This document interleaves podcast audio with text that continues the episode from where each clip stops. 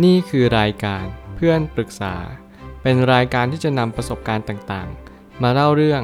ร้อยเรียงเรื่องราว ให้เกิดประโยชน์แก่ผู้ฟังครับ สวัสดีครับผมแอดมินเพจเพื่อนปรึกษาครับ วันนี้ผมอยากจะมาชวนคุยเรื่อง ความใจเย็นก็ย่อมดีกว่าความใจร้อนอยู่เสมอ ข้อความทวิตจากดาไลลามะ ได้เขียนข้อความไว้ว่า ความโกรธและความลุกราน บางครั้งอาจจะดูเหมือนเป็นการป้องกันตัวเอง เพราะว่าพวกเขานำพลังเพื่อมารองรับ บางเหตุการณ์ในชีวิต ถ้าว่าพลังงานนั้นไม่มีทิศทางที่ชัดเจน มันจำเป็นต้องใช้ความสงบในจิตใจ เพื่อสามารถที่จะพิจารณาอย่างแยบคายจากมุมมองอื่นๆและทิศทางอื่นๆด้วย ผมเชื่อว่าข้อความนี้ได้สะท้อนให้เห็นว่า ถ้าเราใช้ความโกรธในทางที่ผิด และเราไม่สามารถดึงความที่ใจเย็นได้ออกมาในชีวิต ชีวิตก็จะไม่สามารถที่จะยืนหยัดอยู่บนท่ามกลาง ความสงบได้อย่างแท้จริง เมื่อไหร่ก็ตามที่เราเป็นทาสความโกรธ มือนเป็นทาสกิเลสนั่นแหละ เราก็จะไม่สามารถมีอิสรภาพได้อย่างแท้จริง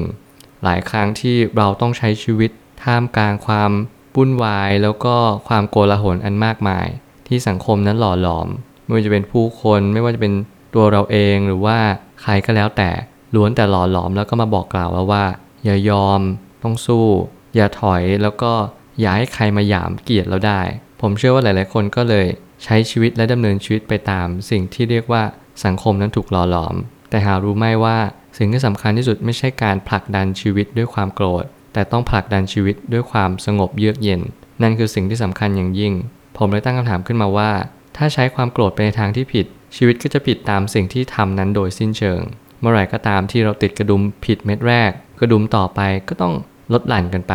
ซึ่งมันทำให้ชีวิตไม่สามารถที่จะเรียนรู้ได้จริง ๆ ว่า เราควรจะใช้ชีวิตไปทิศทางไหนจริง ๆ เมื่อไหร่ก็ตามที่เราเรียนรู้เราตระหนักรู้ว่า ความโกรธไม่เคยทำให้ชีวิตเราดีขึ้นได้แน่นอน เราต้องอย่าใช้มัน เราควรจะใช้ความสงบแทนดีกว่าไหม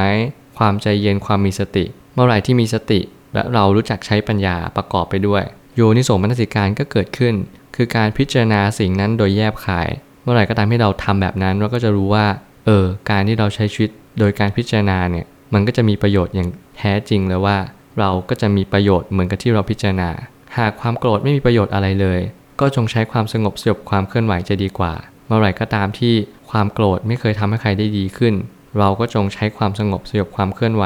สิ่งต่างๆ ที่หล่อหลอมให้เราเป็นแบบนี้ อาจจะไม่ใช่เพราะสังคมก็ได้ แต่อาจจะเพราะเราเป็นเรา เราไม่เคยเปลี่ยนแปลงตัวเองเลย เราพยายามที่จะปกป้องทุกสิ่งทุกอย่าง ความรุกราน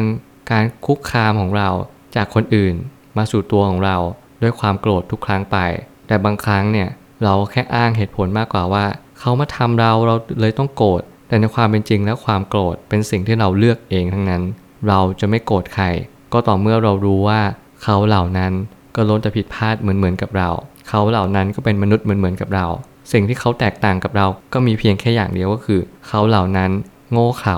มากกว่าที่เราคาดเอาไว้เท่านั้นเอง เมื่อไหร่ก็ตามที่โลกหรือว่ามนุษย์ใช้ปัญญาในการดำรงชีวิต ผมเชื่อว่า ความโกรธเนี่ยแทบจะไม่จำเป็นต้องใช้เลย เพราะว่าความโกรธไม่เคยทำให้ใครดีขึ้น รวมถึงความสัมพันธ์ด้วย ความสัมพันธ์ไม่ได้ดีขึ้นจากการที่เรากลด่ากัน แต่ความสัมพันธ์จะดีขึ้นจากการที่เราคุยกันแล้วก็ปรับความเข้าใจว่า โอเค เราต้องเปลี่ยนนะ เธอต้องปรับบ้าง อะไรแบบนี้เป็นต้น เหตุผลนั้นอยู่เหนืออารมณ์เสมอ แต่บางคนก็ยังคิดว่าอารมณ์คือสิ่งที่ถูกต้องอยู่ดี การปรับ mindset เรื่องนี้เป็นเรื่องที่ยากพอสมควร เพราะว่าคนบางคนคุ้นชินการใช้อารมณ์ เราก็ต้องเท้าความก่อนว่าการใช้อารมณ์เนี่ยมันเกิดมาจากสัญชาตญาณดิบของมนุษย์ทุกคน เพราะว่ามนุษย์ทุกคนเนี่ยก็ยังคงมีความเป็นสัตว์อยู่ในตัวเองนั่นเอง หมายความว่าการที่เราจะเป็นสัตว์ประเสริฐได้อย่างแท้จริง เราจะต้องมีศีลมีธรรม สิ่งเหล่านี้จะเป็นคันลองชีวิต ให้เรารู้ว่าเราอยู่เหนือกษัตริย์ทั่วไป เมื่อไหร่ก็ตามที่เราอยู่เหนือกว่า สิ่งที่เราเหนือกว่าไม่ใช่ความคิดว่าเราเหนือกว่า หรือว่าอีโก้แต่เราเหนือกว่าด้วยคุณธรรมและศีลธรรมเท่านั้นเอง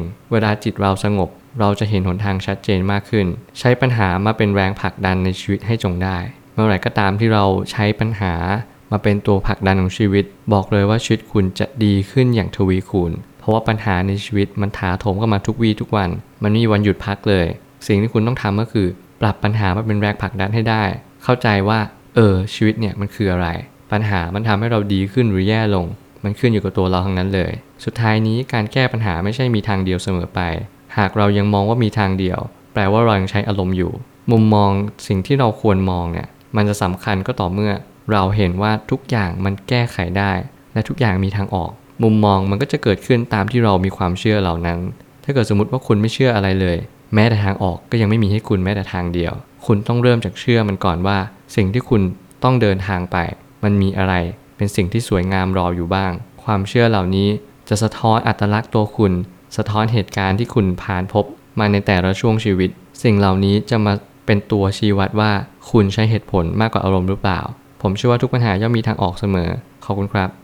รวมถึงคุณสามารถแชร์ประสบการณ์ ผ่านทาง Facebook Twitter และ YouTube และอย่าลืมติด Hashtag เพื่อนปรึกษาหรือ f r ร e n d Talk ด้วยนะครับ